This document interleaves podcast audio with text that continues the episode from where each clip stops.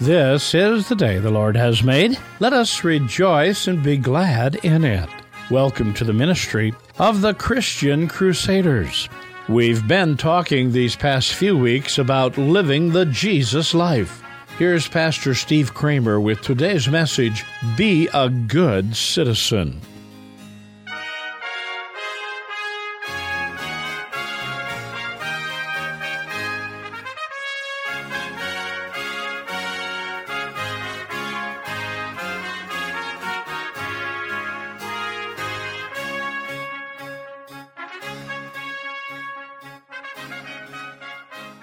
Today, as we continue our sermon series, Living the Jesus Life, we're going to talk about citizenship. I hope you'll stay with us. We begin in the name of the Father, the Son, and the Holy Spirit. Amen. Would you pray with me? Faithful God and Father, praise be to you for your steadfast love and your mercies which never end. Great is your faithfulness. Amen. Our reading for today is taken from Philippians chapter one, beginning at verse twenty-seven. Only let your manner of life be worthy of the gospel of Christ, so that whether I come and see you or am absent, I may hear of you that you are standing firm in one spirit, with one mind, striving side by side for the faith of the gospel, and not frightened in anything by your opponents. This is a clear sign to them of their destruction, but of your salvation, and that from God. For it has been granted to you that for the sake of Christ you should not only believe in him, but also suffer for his sake, engaged in the same conflict that you saw I had, and now hear that I still have. Dear friends, I love being a citizen of the United States. Yes, it has its flaws, but those flaws are few in comparison to the benefits and blessings I've received as a citizen.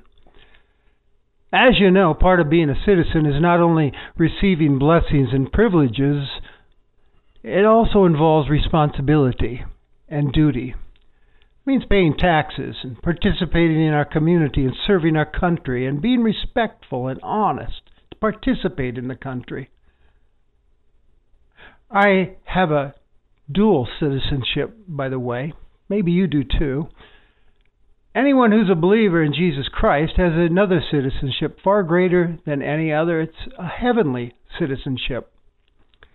And as a citizen of God's kingdom, I also have received many spiritual blessings and privileges that I enjoy.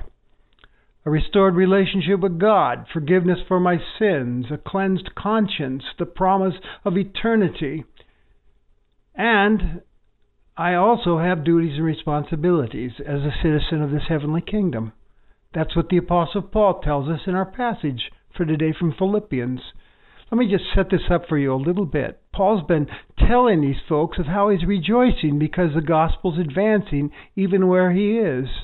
And he's in a prison in Rome.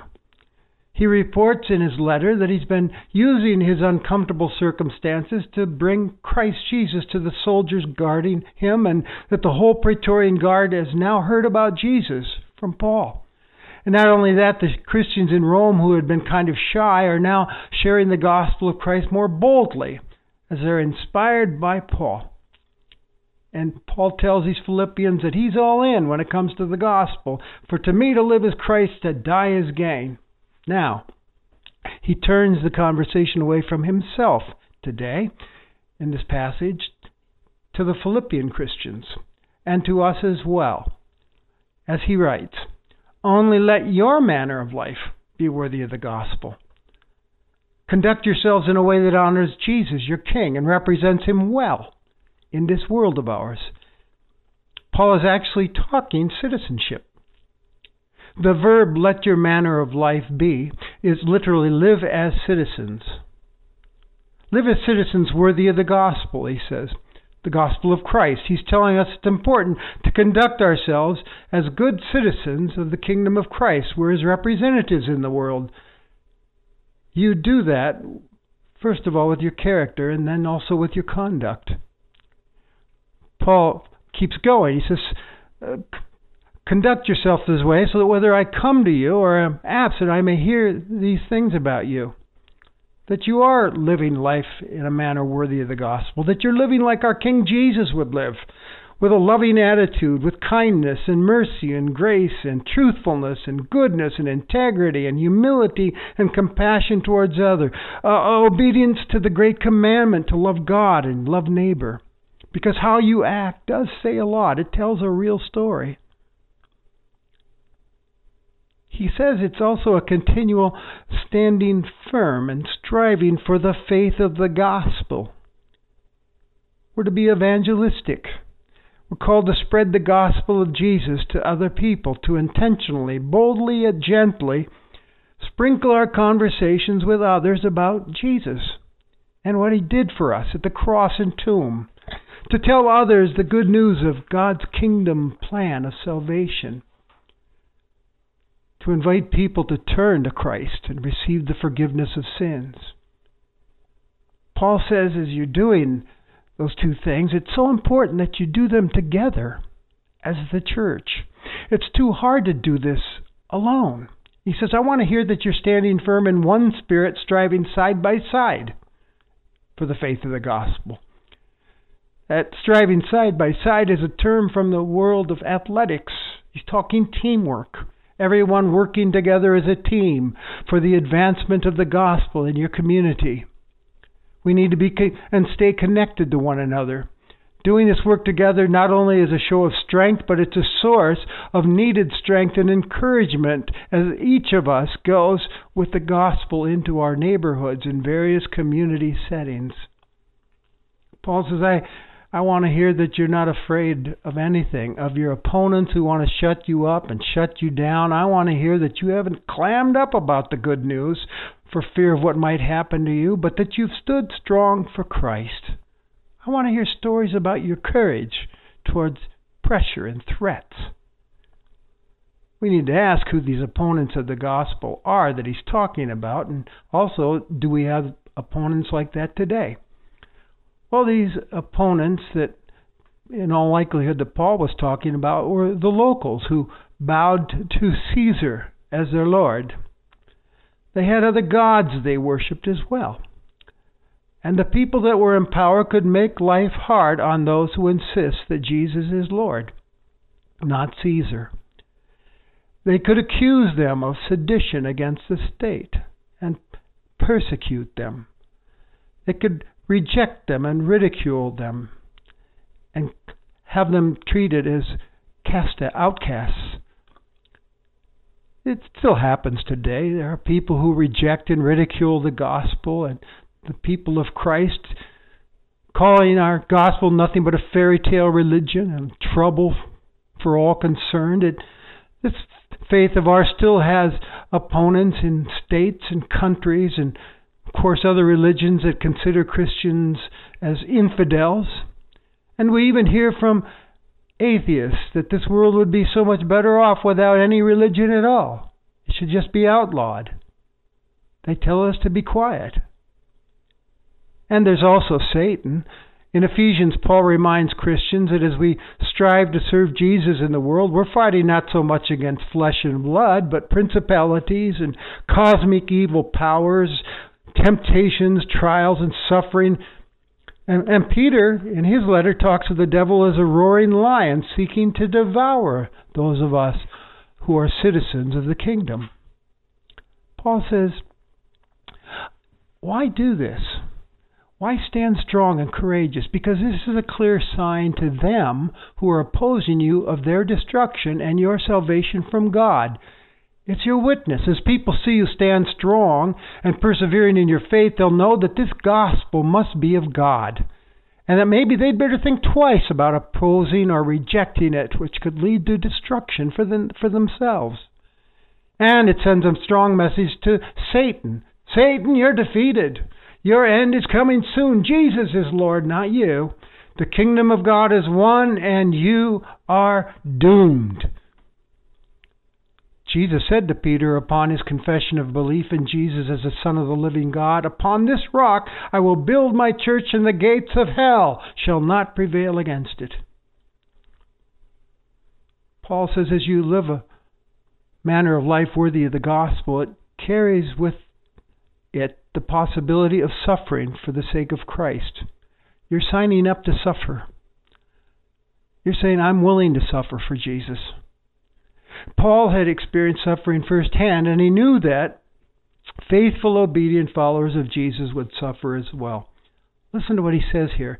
It has been granted that you should not only believe in Christ for your salvation, but suffer for his sake, being engaged in the same conflict that I'm having. Notice, Paul here seems to be saying that suffering for Christ's sake is a gift, a privilege. He wasn't alone. In Acts five, we're told that the apostles, after they'd been arrested and been beaten by the Sanhedrin council, rejoiced that they were counted worthy to suffer dishonor for Christ's name. What does suffering for Jesus look like today? Does it still happen? Well, we know there are parts of the world where you will suffer for your Christian faith. Persecution in China, in the Near East, in Africa. We read of persecution of Christians in the Voice of the Martyrs reports that we receive on the internet. It's tough out there in other parts of the world for Christians who are trying to represent Christ. But how about countries like the United States? Is there suffering? Well, in comparison, there's not much suffering. Not like that. Maybe some cynicism and skepticism of others towards you, or some who will ridicule you or view you as less than intelligent or open-minded. I've been called narrow-minded as I preach that Jesus is the way, the truth, the life. People will respond to me sometimes, come on, you're being arrogant and narrow-minded and intolerant. I thought you were smarter than that. But real suffering for Christ? I can't think of ever being seriously abused or persecuted or beaten for my faith in Jesus. So this begs the question. Paul says, it's been granted to you to suffer for the sake of the gospel. How do you and I suffer for the sake of the gospel in a country that has religious freedom? In my sphere of influence, there probably is not physical suffering like other parts of the world for the faith, but there is suffering that I'm called to right where I live. Suffering for the sake of the gospel. There's an old word uh, that comes to mind, long-suffering. It's used in the King James Version of the Bible. Some people, you see, are difficult to love and serve. You know what I'm talking about. They can be mean and ungrateful. They can be hard to tolerate. Long-suffering is a commitment to patiently keep on loving and serving that person or persons in the name of Jesus no matter what, to get them into the kingdom. You suffer. There's suffering that can occur when I willingly choose to be different, holy and set apart for God. Because I want to be obedient to Christ, I decide I won't run people down with gossip at the office or participate in it or laugh at coarse jokes. I won't swear or curse in order to be one of the crowd. I won't reject the outcast in my school or at the nursing home who sits alone in the dining room, but instead I'll go sit with them and befriend them at the risk of being scoffed at by others. I won't sell out on my Christian values to fit in with the crowd. I won't hate others because they don't happen to believe as I do or have the same colors of skin as mine, or the same lifestyle. All of this can make people view you as acting holier than thou and being judgmental. And so you just might suffer some loneliness for this Christ-like conduct and some emotional pain as you fi- find yourself left out or singled out or avoided. Did you know we suffer when we show compassion to others? Brennan Manning, in his book Glimpse of Jesus, writes, "We live the passion of Jesus through a life of compassion." And then he explains, "The etymology of the word compassion lies in two Latin words, cum and patior, meaning to suffer with, to endure with, to struggle with, and to partake of the hunger, nakedness, loneliness, pain, and broken dreams of our brothers and sisters in the human family. commitment to Christ without compassion for his people is a lie. Let me tell you a story about Joe. Joe was a drunk, miraculously converted in a street outreach mission. He had a real reputation before his conversion as a wino for whom there was no hope. But following his conversion to Christ, everything changed. He, he became the most caring person at the mission. He was compassionate. He spent his days doing what needed to be done. There was never anything he was asked to do that he considered beneath him, whether it was cleaning up vomit left by a sick alcoholic or scrubbing toilets after men had left them filthy. Joe did it with a heart of gratitude. He could be counted on to feed any man who wandered in off the streets, compassionately undress and tuck them into bed when he when they were too out of it to take care of themselves. One evening after the mission director delivered his evangelistic message to the usual crowd, one of them looked up, came down the altar, and kneeled to pray, crying out for God to help him change. The repentant drunk, drunk kept shouting, "Oh, God, make me like Joe, make me like Joe." The director leaned over and said, "Son, wouldn't it be better if you prayed, make me like Jesus?" And after thinking about it a few moments, the man looked up with an inquisitive expression and asked the director, "Is Jesus like Joe? Do others see Jesus in you? Compassion that's ready to suffer alongside them?" Of course, being open about your faith in conversations with others and bringing up Jesus in social settings might cause you to suffer a bit of uncomfortableness if you're ridiculed or looked askance at. Of course, there's the suffering that comes when loved ones will walk away from the gospel and salvation. You've You've poured your lives into bringing your kids up in the faith. I've talked with many a broken-hearted Christian parent who raised their children in the faith, and now these children have rejected the faith of their parents. These parents suffer as they try to reason with the kids, as they pray for their return and worry about their salvation. Oh, I don't know if there's any suffering that's greater than that. So as we think of living lives that might involve suffering, suffering as a citizen of heaven for the sake of the gospel shouldn't probably surprise us. After all, we follow one who suffered on a cross for us first, to rescue us and make us citizens of his kingdom, that we might receive all the benefits and blessings of heaven. And remember that he said something about following him and living the Jesus life one day. He said, "If anyone would be my disciple, let him pick up his cross and follow me. For he who saves his life will lose it, and he who loses his life for my sake and the gospel will save it." My fellow citizens in Christ, may our manner of life be worthy of the gospel of Jesus Christ. Our Savior is counting on us. Amen. Let's pray. Almighty God and Father, we thank you for transferring us from the kingdom of darkness to the kingdom of your Son, Jesus Christ, who went to the cross to redeem us from sin. By your Spirit's power, help us to live our lives in a manner worthy of your gospel.